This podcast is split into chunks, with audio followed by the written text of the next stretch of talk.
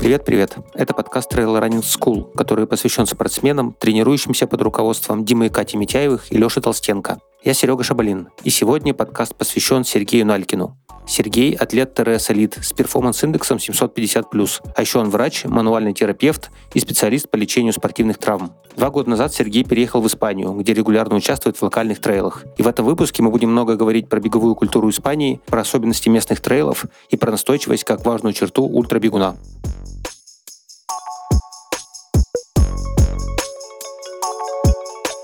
Привет, Сергей. Привет, очень рад встрече.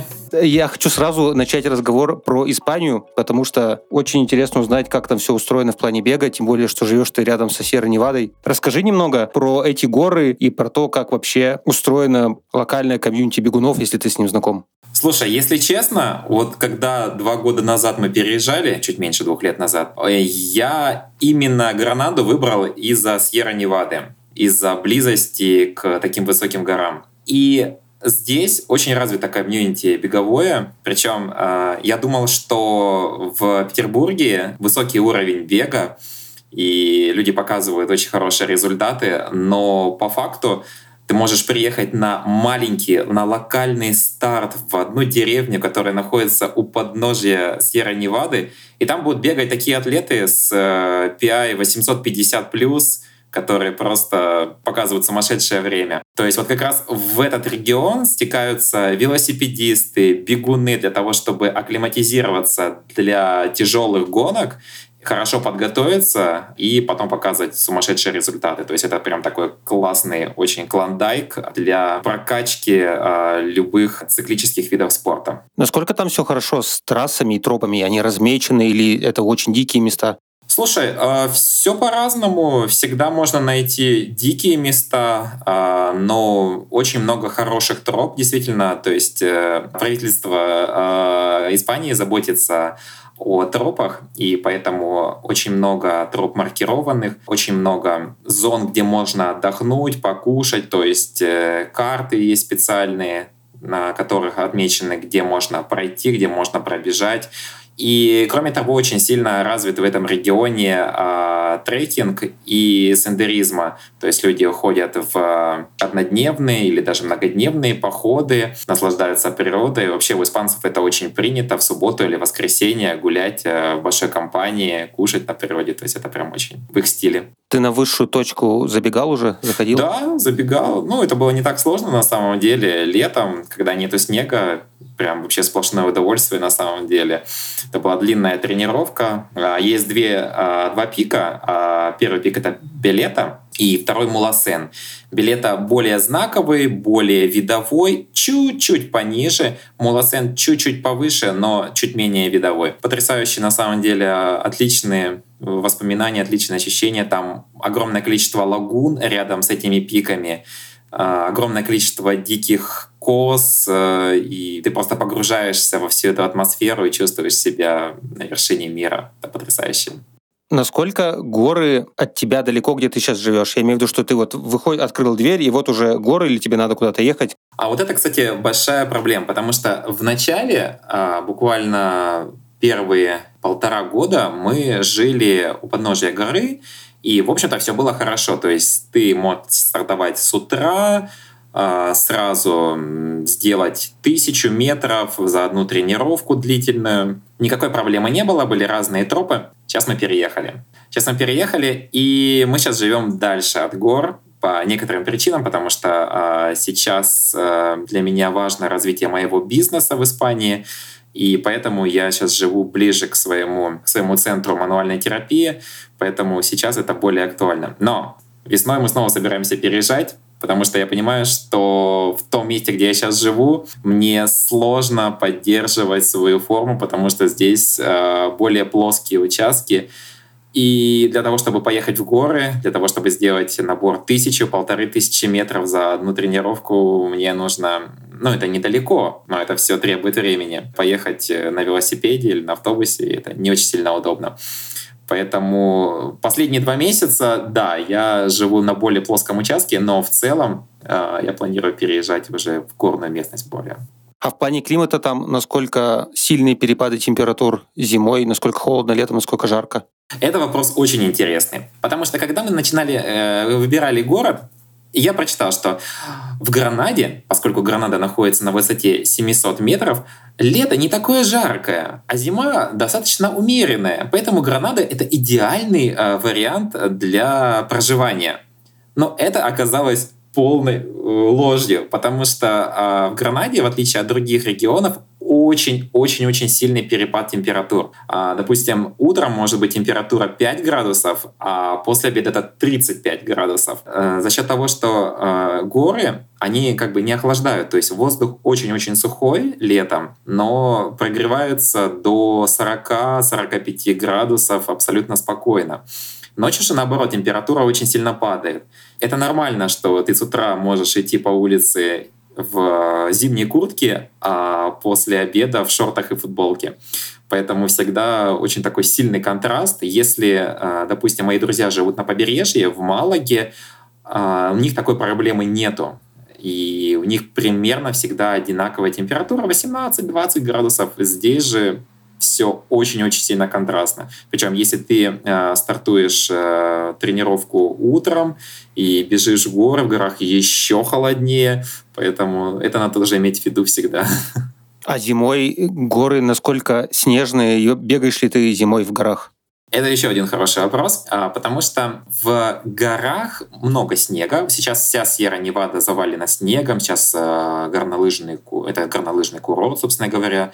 Но чтобы туда добраться по прям вот диким тропам, нужна машина. У нас пока машины нету, поэтому можно, конечно, поехать на автобусе, но, опять же, это не так совсем удобно. А, снег начинается где-то с высоты 2000 метров, после 3000, ну, его достаточно много уже. Там люди катаются, там, начинает, там настоящая зима. А ниже этого уровня, в Гранаде, на уровне 1000 метров, на уровне 700 метров – Снега практически никогда не бывает, и здесь может быть довольно жарко даже зимой из-за глобального потепления, конечно же, в первую очередь. Поэтому на самом деле очень большой контраст. Если хочется, можно утром э, ходить в шортах, э, днем э, в легкой куртке, а ближе к вечеру кататься на лыжах в полном обмундировании, как в каком-нибудь горнолыжном зимнем курорте. Есть какие-то, может быть, местные локальные бренды беговые, питание, одежда или что-то еще, которые не особо широко представлены в мире, но вот в Испании есть и тебе нравятся? Есть испанские гели, конечно же, есть испанские батончики. Я не могу сказать, что они прям... Нет, ну, на самом деле они неплохие. Они хорошего качества, мне не нравятся. Они достойны того, чтобы их потреблять на гонках и тренировках. Что касается э, формы, то не знаю, мне кажется, что нет такого прям локального какого-то. Единственное, что я могу точно сказать, что каждый старт, как это в принципе, наверное, в любом э, месте, стремится преподнести что-то свое и продать э, свои, свои бренды, свои, свои футболки, шорты, рукава со своей атрибутикой. Это всегда очень качественные продукты. Про локальные старты интересно узнать их особенности в сравнении с российскими, не лучше хуже, а как отличается поддержка на дистанции, как выглядят пункты питания, призы, вот это все. Локальные старты, мне кажется, это самое э, вот классное, что есть в трейле в Испании. Потому что, действительно, на самом деле э, Испания может предложить трейлы на любой вкус. Здесь, как все знают, есть Вальдеран, есть Зигама, есть Ультра Пиренео. Но Лично для меня самый смак, самые интересные старты — это именно локальные. Это, это те старты, на которые приезжают атлеты с этого региона на которые не будут приезжать атлеты из разных стран, со всего мира, которые не будут крутиться на Ютубе в прямом эфире. Это такие маленькие небольшие старты, но это не означает, что там маленькая конкуренция. Там вполне могут быть атлеты за 800 PI, это абсолютно нормально. На этих стартах создается совершенно безумная, уютная атмосфера. Ты приезжаешь туда, и ты чувствуешь поддержку. Поддержку со всех. Все хотят с тобой поговорить, все хотят с тобой что-нибудь обсудить, все улыбаются. Вообще такая культура в Испании очень улыбчивая. Люди очень открытые, очень любят говорить, очень любят смеяться. И для них в первую очередь это возможность классно провести выходные, классно провести время, отдохнуть, развеяться, что-то увидеть, преодолеть себя и прочее. Это здорово. Каждый такой старт — это маленький праздник. Маленький праздник для деревни, маленький праздник для небольшого города. Приезжает администрация города, приезжают различные представители с регионов. Очень душевно, очень классно. И что самое главное, болельщики. Они везде. То есть вот если ты приехал в маленький городок, и в этом городке будет э, устраиваться гонка, допустим, 100 мильник в горах, то весь город будет знать об этом, о том, что в это время, в этот день атлеты будут бежать, и все будут просто фантастически тебя поддерживать. Пункты питания, в принципе, наверное, похожи. Я не могу сказать, что какие-то есть кардинальные отличия, как на хороших э, гонках по всему миру. Они предлагают все самое необходимое. Что действительно я могу сказать точно, что стартовый пакет не содержит большого количества мусора. То есть, как часто это бывает, открываешь стартовый пакет, там какие-то листовки, я помню, в России были, какие-то буклеты, совершенно ненужная информация, которая просто выбрасывается. И это не очень сильно хорошо для окружающей среды. Нет, в Испании такого нет. То есть очень аскетичные э, стартовые пакеты, которые содержат только то, что нужно. И обычно точно такие же и подарки финишерам, э, подарки за какое-то выигранное место.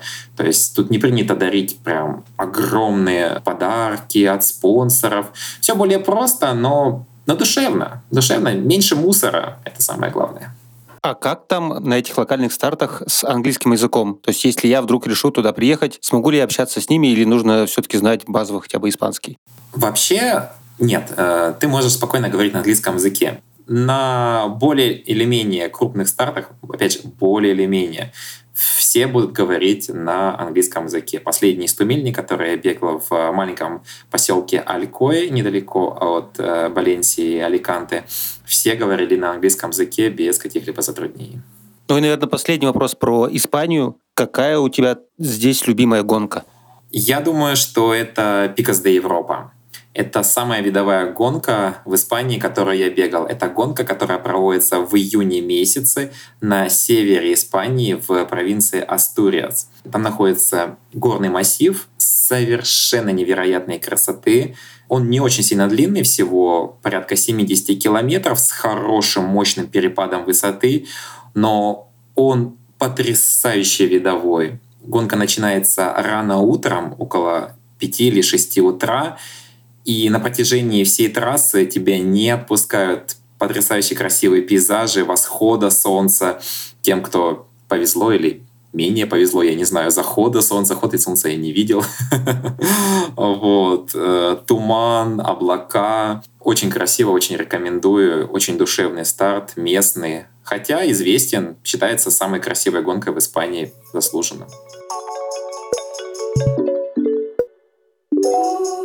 Супер, давай тогда перейдем к тебе. Ты писал об этом немного в интервью, но, несмотря на это, я все равно спрошу. Расскажи про свое неспортивное детство и как вдруг так случилось, что ты стал бегать ультратрейлы. Ну, э, здесь надо понять, что все имело свои последствия. Моя учеба началась в 16 лет, когда я поступил в медицинский университет. И для того, чтобы закончить его хорошо, с красным дипломом, мне приходилось очень много учиться. Поэтому, по большому счету, э, много лет своей жизни я потратил на, на изучение медицины, на повышение своей квалификации и на на образование. Поэтому в реальности, конечно же, на спорт в то время э, просто не оставалось ни сил, ни времени, ничего. Потом когда я уже достиг определенного уровня, это был 2017 год, захотелось перемен. Захотелось чего-то такого, чего раньше не было. Захотелось э, открытий, захотелось э, новых э, впечатлений. Мы проехали э, Кубу, мы, просто, мы решили поехать на велосипедах на Кубу. Куба переменила нашу жизнь. Это было три недели совершенно безумного путешествия на велосипеде, в жару, в дождь, э, с первым э, пониманием, с первым а, а, столкновением с испанским языком. Были, были потрясающие эмоции совершенно. Вернувшись в Петербург, мы поняли, что нужно что-то менять. Нужно что-то менять, и что-то хочется такого, чего раньше не было. И тут появились гонки с препятствиями. Тогда это было очень популярно, не знаю, возможно, сейчас тоже, но тогда это было просто на вершине популярности. Гонка героев, все хотели пробежать, это было так круто. Рядом с моим э, домом, где я жил, э, проходили тренировки. И я нашел совершенно потрясающего тренера, который готовил к таким гонкам препятствиями. А, я влился в команду, у нас была своя команда, это было так замечательно, мы все вместе тренировались два-три раза в неделю, мне безумно нравилось. Все это продолжалось на протяжении двух-трех лет. Я пробежал очень много различных стартов, я прокачал свою выносливость, я прокачал силу, скорость, я был дико заряжен, мотивирован. Потом у меня появилась случилась травма. На соревновании у меня а, возник вывих плечевого сустава, а, реабилитация в течение нескольких месяцев успешная. Я не имею сейчас никаких последствий, к счастью, от этого. А, после операции полностью восстановился. Но, тем не менее, пока была реабилитация, я начал бегать.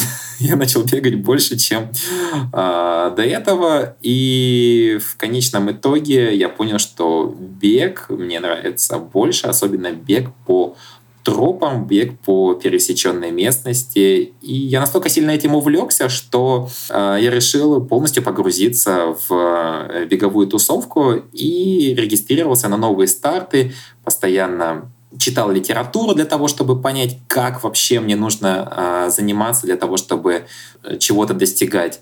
Но, как известно, все имеет свои лимиты. И да, я смог самостоятельно выбежать и марафон из трех часов, и попадать в топ-10 атлетов на разных соревнованиях, но мне не хватало тренера, мне не хватало того, чтобы меня кто-то взял и поставил на нужные рельсы и привел э, к более высоким результатам.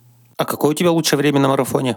А, да вот совсем недавно, в декабре прошлого года, я пробежал марафон в Малаге за 2.33, кажется, если я не ошибаюсь. 2.33, мне кажется, да. я не сильно концентрируюсь на цифрах, но, по-моему, это та цифра, которая была. Просто это очень хороший результат для любителя, прям даже очень-очень хороший. И, соответственно, ты еще и бегаешь ультратрейлы.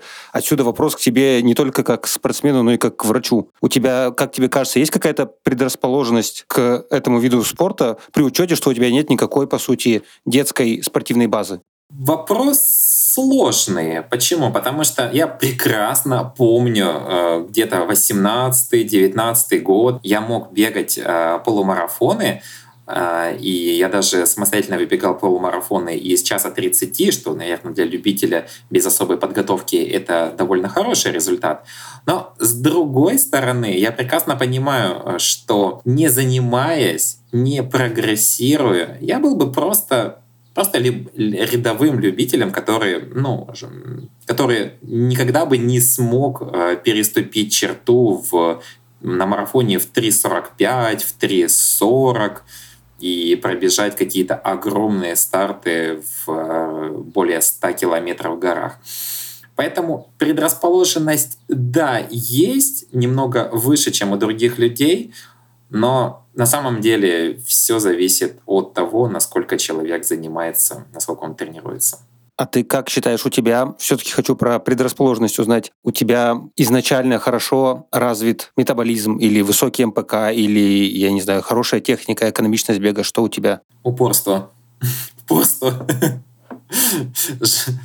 Это, мне кажется, самое главное, потому что, ну, на самом деле, я думаю, что у меня хорошая выносливость, Возможно, у меня неплохая, э, неплохое э, максимальное потребление кислорода, но самое главное, я считаю, это настойчивость.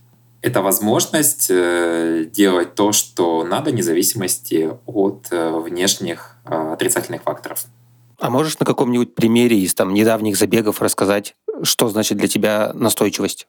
А забеги, знаешь, не показывают настойчивость. А э, настойчивость показывают тренировки, потому что забег это как бы как экзамен на самом деле. Допустим, тот же самый марафон, который мы, я бегал в Малаге, для меня был просто таким развлечением. Я приехал, пробежал, мне было весело, сделал фотки, все хорошо. Это это развлечение, по большому счету. Так же, как и горные старты. Ты приехал, там все тебе радуются, а, финишировал, постоял на тумбочке, если что-то выиграл. Ну, ну, в общем, это такой отдых, вариант отдыха. А, ведь э, настойчивость, когда мы говорим, э, я имею в виду э, совмещение тренировок, работы, учебы, личной жизни и вообще всего-всего, потому что э, людям, ну, это нормально, сложно совмещать э, одно с другим. И сложно начинать свой день в полшестого утра или сложно делать тренировку после полного рабочего или учебного дня. И не каждый хочет э, этого, и не каждый получает этого удовольствие. Я получаю удовольствие, потому что после того, как я сделал тренировку, я чувствую себя совершенно другим человеком. И в этом, в этом преимущество. И важно, важно не останавливаться никогда, и важно, э, даже если тебе сложно, все равно открывать тренинг Pix, читать свой план и выбирать время для того, чтобы сделать нужную работу. Как ты думаешь, жертвуешь ли ты чем-то, если да, то чем в, в, в угоду вот своим тренировкам? А, давай так скажу, скажу, скажу сразу, как врач, бегать такие дистанции и бегать столько — это ненормально. Это ненормально с точки зрения физиологии, медицины и здорового образа жизни. Вообще, в принципе, вот ультратрейлы и здоровье — это как бы ну, разные на самом деле вот, моменты. Вот. То есть мне нравится тем, что я занимаюсь, но на самом деле для здоровья полезно вот бегать э, там, более короткие дистанции, совмещать бег с плаванием, с велосипедом, там, с какими-то ходьбой, тренировками.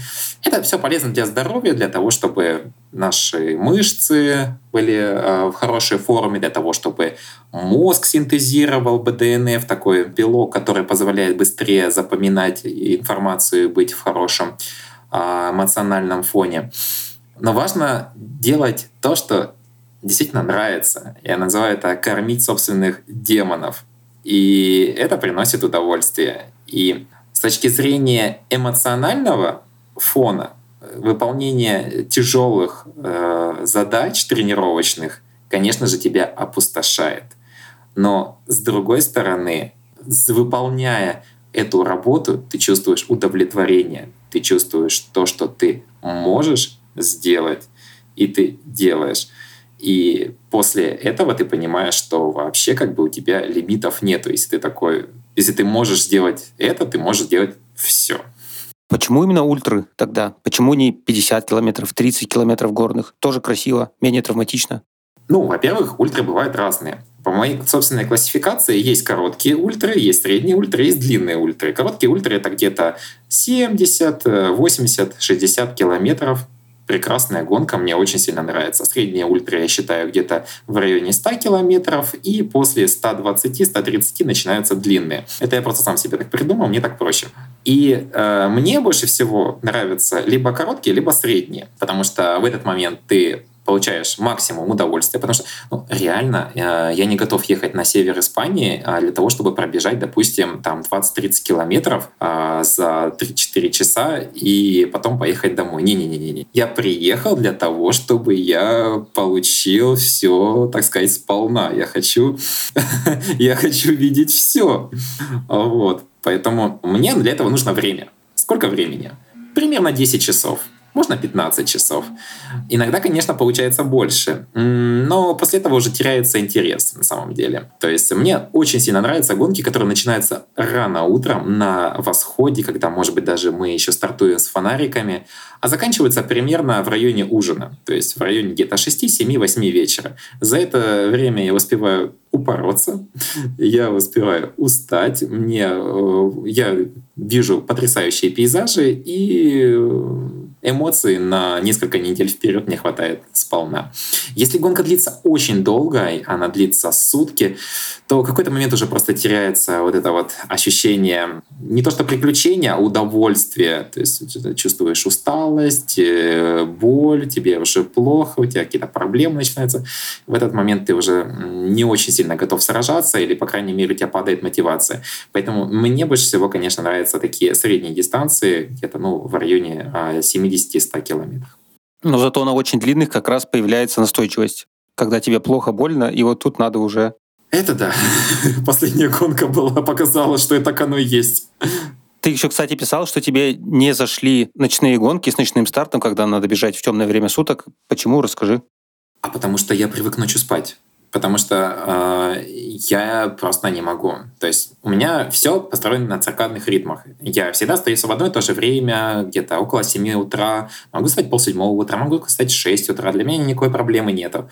Но после 8 вечера мой организм отключается. Я не могу ничего. Мне не хочется уже особо ни есть, ни там что-то учить, ни работать, ни тем более бегать. Бегать вечером для меня это вообще просто пытка. Иногда у меня такое случается, да, потому что э, днем у меня полный завал, я не успеваю, мне приходится ближе к вечеру выходить.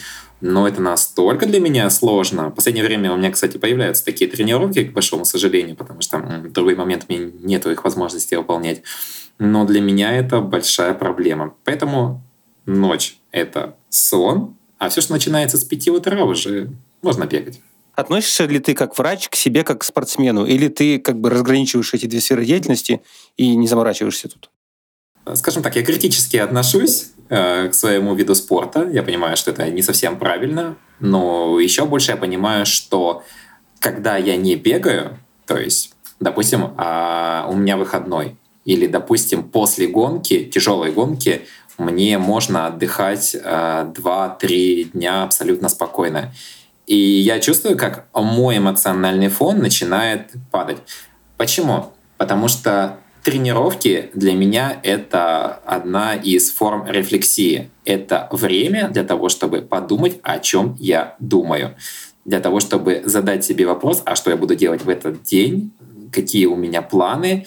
И во время э, тренировок, не слишком тяжелых, но и не слишком легких, у меня часто возникают инсайды. То есть тот момент, когда ты можешь что-то осознать, понять, о чем ты думал накануне, с чем ты засыпал, с утра ты бегаешь тренировку, в конце тренировки у тебя инсайт, ты находишь ответ на нужный тебе вопрос, и дальше в течение дня ты его реализуешь. Работает абсолютно классно, и что самое главное, а, тренировки и гонки, они повышают синтез особых нейромедиаторов, которые повышают когнитивные процессы. Поэтому, с одной стороны, для опорно-двигательного аппарата где-то это может быть опасно, но, опять же, я адаптирован, поэтому для меня э, это не так опасно. Хотя периодически, да, я страдаю от тендинитов, это все случается, это нормально, это долго не, не длится, но, тем не менее, из-за перенапряжения такое иногда случается. Но с другой стороны, я получаю от бега столько э, положительных вещей, что они с лихвой перекрывают все риски, которые я имею на этот момент. Давай поговорим про спортивные планы твои. Расскажи, есть ли они у тебя на этот год и на какие-то там ближайшие 5-10 лет, может быть?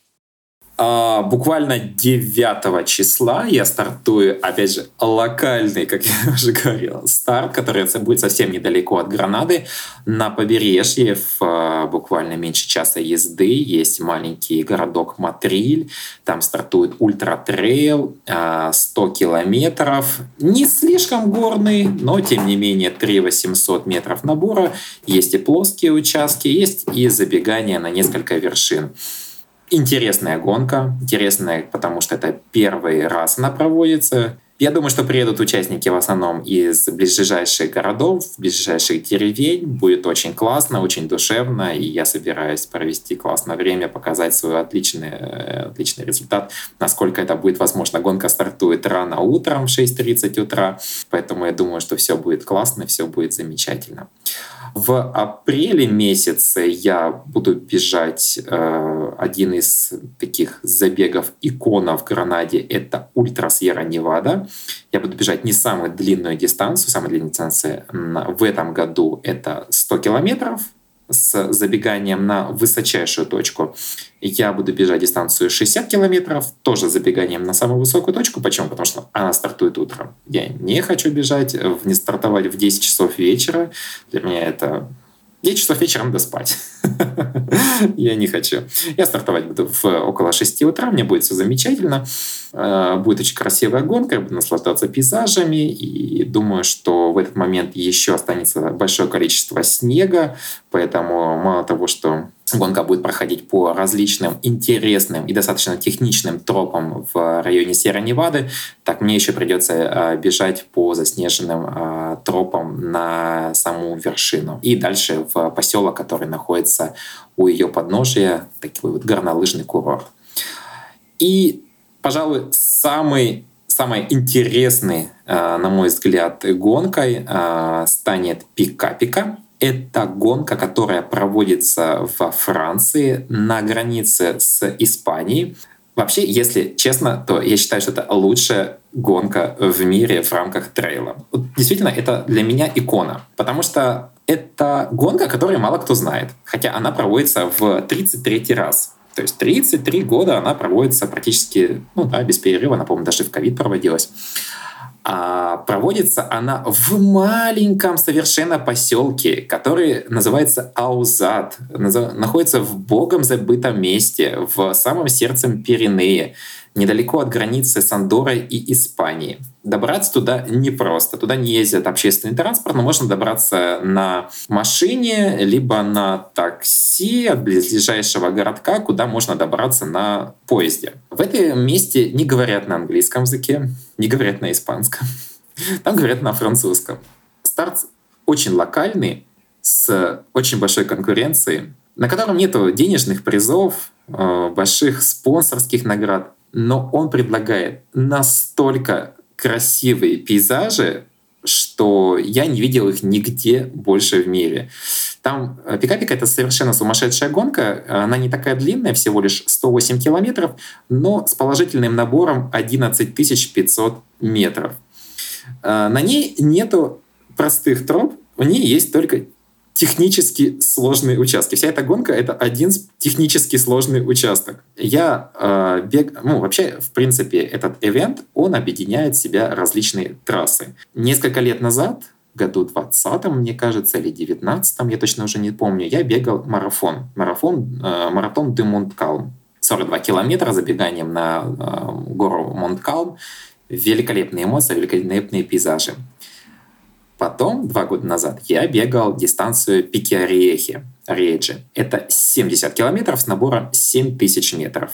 Очень техничная, очень тяжелая гонка, на которой э, у меня после которой у меня появились новые шрамы на ногах, у меня был вывихнут один из пальцев на руке из-за падения, потому что гонка невероятно техничная. Очень.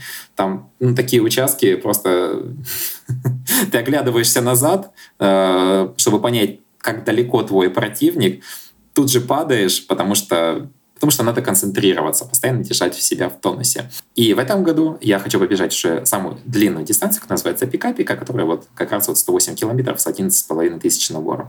Этот трейл для меня — это именно вот квинтэссенция того, что есть в мире трейл-раннинга. Это как раз именно то. Без пафоса, без э, лишних денег, без лишнего мусора.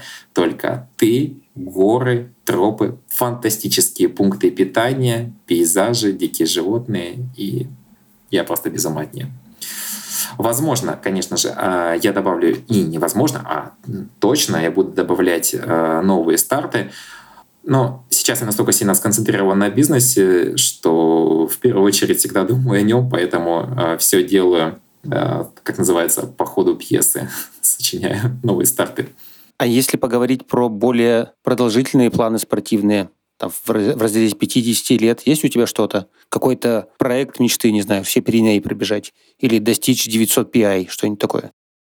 Буквально несколько месяцев назад у меня была э, цель э, пробежать потрясающую гонку Swiss Peaks. Она это гонка на 200 миль, это гонка больше, чем на 350 километров.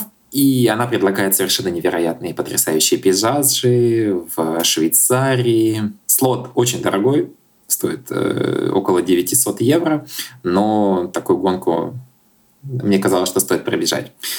После последней гонки на 100 миль я подумал, что нет, как-то здесь, здесь получается такая ситуация странная, что если ты хочешь бегать на результат очень большие дистанции, ты должен пропорционально увеличивать объем тренировок. Ты должен уволиться с работы, э, забыть э, о том, что тебе нужно вообще зарабатывать деньги, ты должен тренироваться, кушать, спать, отдыхать, тренироваться. Ну, может быть, еще заниматься какими-то дополнительными делами, но которые все-таки не будут идти в разрез э, с тренировками. И в этом контексте ты можешь бегать абсолютно э, невероятные дистанции, 100 миль, 200 миль, э, на результат, показывать классные результаты.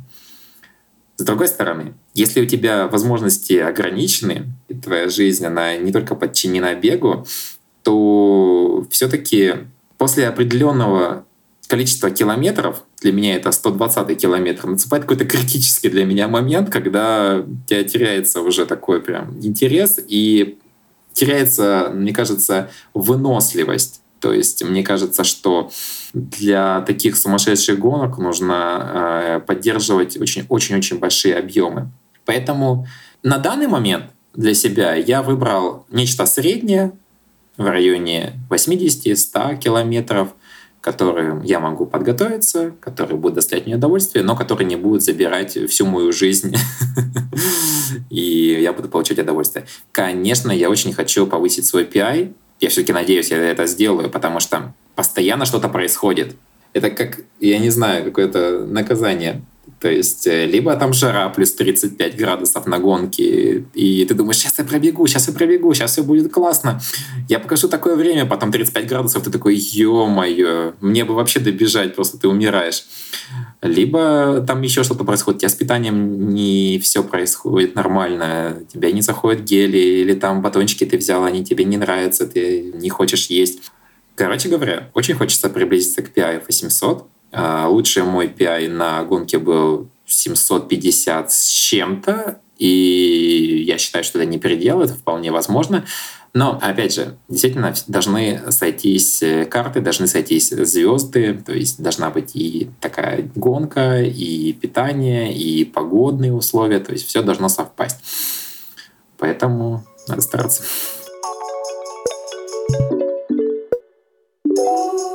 Ты уже рассказывал, но мы немного эту тему обошли. Я хотел все-таки узнать, как ты попал именно в ТРС, почему именно к Диме, как ты про них узнал?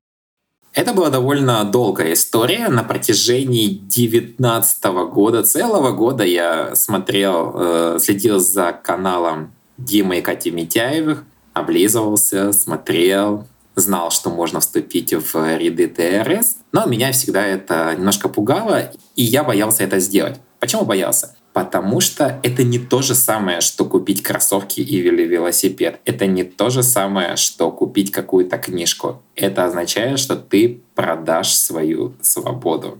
То есть у тебя появится тренинг пикс, у тебя появится план тренировок. Как я тренировался, допустим, в том же самом 2019 году. Ой, на улице классная погода, а я пойду потренирую. М-м, что-то я отдохнул, у меня такие хорошие, э, такое хорошее настроение. Сделаю-ка я длительное. Хм, а сейчас я хочу быструю тренировку. Ну, давай я сделаю какой-нибудь э, какой-нибудь фартлик, допустим. Это было эффективно? В принципе, на каком-то этапе да. А что еще было? А было много травм. Почему? Потому что я классический бегун, который не любит э, силовые тренировки. Для меня силовые тренировки — это очень скучно, неинтересно, но это я знаю, насколько это важно. И мои силовые тренировки, наверное, они были но в таком редуцированном и маленьком количестве, что даже стыдно говорить. Именно поэтому я часто страдал от различных спортивных травм. Я постоянно был в кабинете физиотерапии, постоянно у меня я проходил электрофорез, какой-то магнит, принимал противовоспалительные препараты, использовал стельки. И в большинстве случаев это было связано с неправильным а, тренировочным планом, который не только не позволял мне адекватно прогрессировать, но и хуже, он э, приводил меня в состояние болезни. Я не мог не то что нормально тренироваться, а иногда даже мне тяжело было ходить на работу. Допустим, из-за боли в стопе, из-за обострившегося плантарного фасциита. В итоге, ключевым моментом, по-моему, стал Мэтт Фокс 2019 года, который я пробежал. Я не могу сказать, что я пробежал его плохо, но я почувствовал стену. То есть вот в этот момент я почувствовал, что все, я вот пробежал его точно так же, как пробежал бы предыдущий старт. И не хуже, и не лучше, и я не знаю просто, что делать. Я понял, что мне нужен такой тренер, который меня возьмет и поставит. Поставит на нужные рельсы. Плюс ко всему на 2020 год, ох, это был год пандемии, я зарегистрировался на разные старты. Это был Эльбрус, э, кругосветка вокруг Эльбруса, и Хока Wild Trail. Это 124 километра с сумасшедшим набором высоты. И я понял, что самостоятельно мне к таким стартам подготовиться будет очень сложно. И в январе, а, знаешь, в январе, 1 января, все загадывают какие-то желания, нужно обязательно понять, что тебе хочется делать в новом году. Я загадал, ну не то, что загадал, я решил, что я улучшу свой уровень, достигну новых высот, и буквально в первых числах, мне кажется, второго или третьего я написал Диме Митяеву, сдал, соответственно, необходимые анализы крови, купил кардиомонитор и прошел собеседование, и меня взяли в ТРС. И стена в итоге твоя сдвинулась? Да, да. Тренировочный план поменялся супер сильно. Я буквально через 3-4 месяца почувствовал ну, совершенно новый уровень. То есть даже вот такие но в таком коротком отрезке времени я уже начал отмечать э, новые сдвиги в своей физической форме. Очень круто.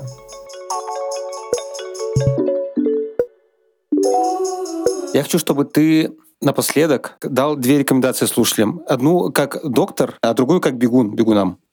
Наверное, самое главное, что я должен выделить, это удовольствие. Каждый человек имеет свои собственные склонности. И я говорю не только про физические склонности, но скорее про ментальные, про духовные. И очень-очень сильно важно, чтобы бег приносил большое удовольствие. Потому что если он не нравится, знаешь, мне не нравится бег, допустим, и это нормально, все мы разные. Вообще не надо всем людям бегать, это, это ненормально.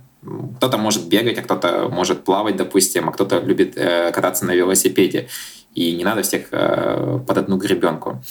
И очень важно, чтобы он нравился. Если это э, действительно для тебя здорово, это тебе нравится, то, соответственно, ты должен этим заниматься. Второе, что очень важно э, понимать, что если ты хочешь прогрессировать, если ты хочешь достигать новых высот, если ты хочешь забыть о спортивных травмах и постоянных мышечных спазмах, напряжении, боли в связках, ты должен найти себе тренера. Это не обязательно команда ТРС, есть огромное количество замечательных тренеров, которых я очень уважаю, но именно тренер позволяет человеку достичь э, не только новых спортивных достижений, но и благополучия э, в своей физической форме. Потому что я как специалист, который работает э, с другими спортсменами, вижу, что 99 людей, которые ко мне приходят из э, спортивных травм, не имеют своего тренера. И они не имеют четкого плана тренировок, и они часто делают либо что-то неправильно, либо что-то не делают, либо не имеют а, адекватного подхода в своем тренировочном процессе. Что я могу сказать как доктор? Это очень важно слушать свой организм. Я этого не делаю, потому что я часто э, следую зову своего сердца. Но на самом деле, конечно же, если говорить про хорошее состояние здоровья, то важно понимать, что если ты испытываешь какие-то симптомы, если ты испытываешь какие-то болезненные ощущения, то ты не можешь выполнить тренировку 100 на 100%. Очень важно вовремя ликвидировать проблему, очень важно вовремя обсудить эту проблему с тренером, со спортивным врачом, разрешить ее, не закладывать в долгий ящик, и тогда эта проблема пройдет быстро. Часто ко мне приходят люди, которые страдают от какого-то каких-то симптомов на протяжении многих месяцев, и да, нам требуется много времени для того, чтобы их разрешить. Мы достигаем результата, но порой это довольно долго. Что я могу сказать как бегун бегунам? Ставьте цели.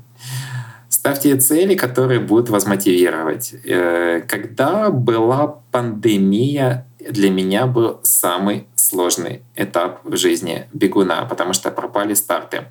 Мне нравятся гонки, и я люблю соревноваться.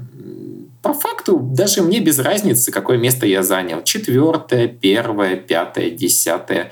Э, если я не попал на награждение, я скажу, ой, господи, как хорошо, мне не нужно ждать награждения, здорово, потому что на самом деле в последнее время это довольно сложно. Ты должен ждать несколько часов, и иногда это не так приятно, как может показаться. Поэтому э, ставьте для себя цели, выбирайте самые красивые маршруты, выбирайте, выбирайте самые красивые гонки.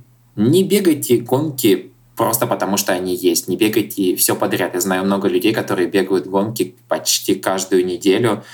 И мне кажется, что это не совсем правильный подход. Лучше выбрать несколько стартов, которые будут мотивировать тренироваться на протяжении целого сезона, и ты будешь в предвкушении думать о них, облизываться и предвкушать, как ты будешь финишировать на такой классной гонке. Может быть, не самая длинная дистанция, но, по крайней мере, она будет самая запоминающаяся. И для бегуна, мне кажется, это способ расслабиться, способ сменить атмосферу. Ведь в реальности тот день, когда ты провел на гонке, это один из немногих дней, когда ты можешь полностью не думать ни о работе, ни о деньгах, ни о каких-то семейных проблемах, ни о чем. Вообще весь мир полностью исчезает. Имеет ценность только гели, только выносливость, пункты питания, километры, часы. Именно это является э, в этот момент самым главным. И это такой способ э, расслабиться и полностью забыть о какой-то, может быть, рутине. Поэтому классные гонки в классных местах — это залог успешного эмоционально, хорошего эмоционального фона для бегунов.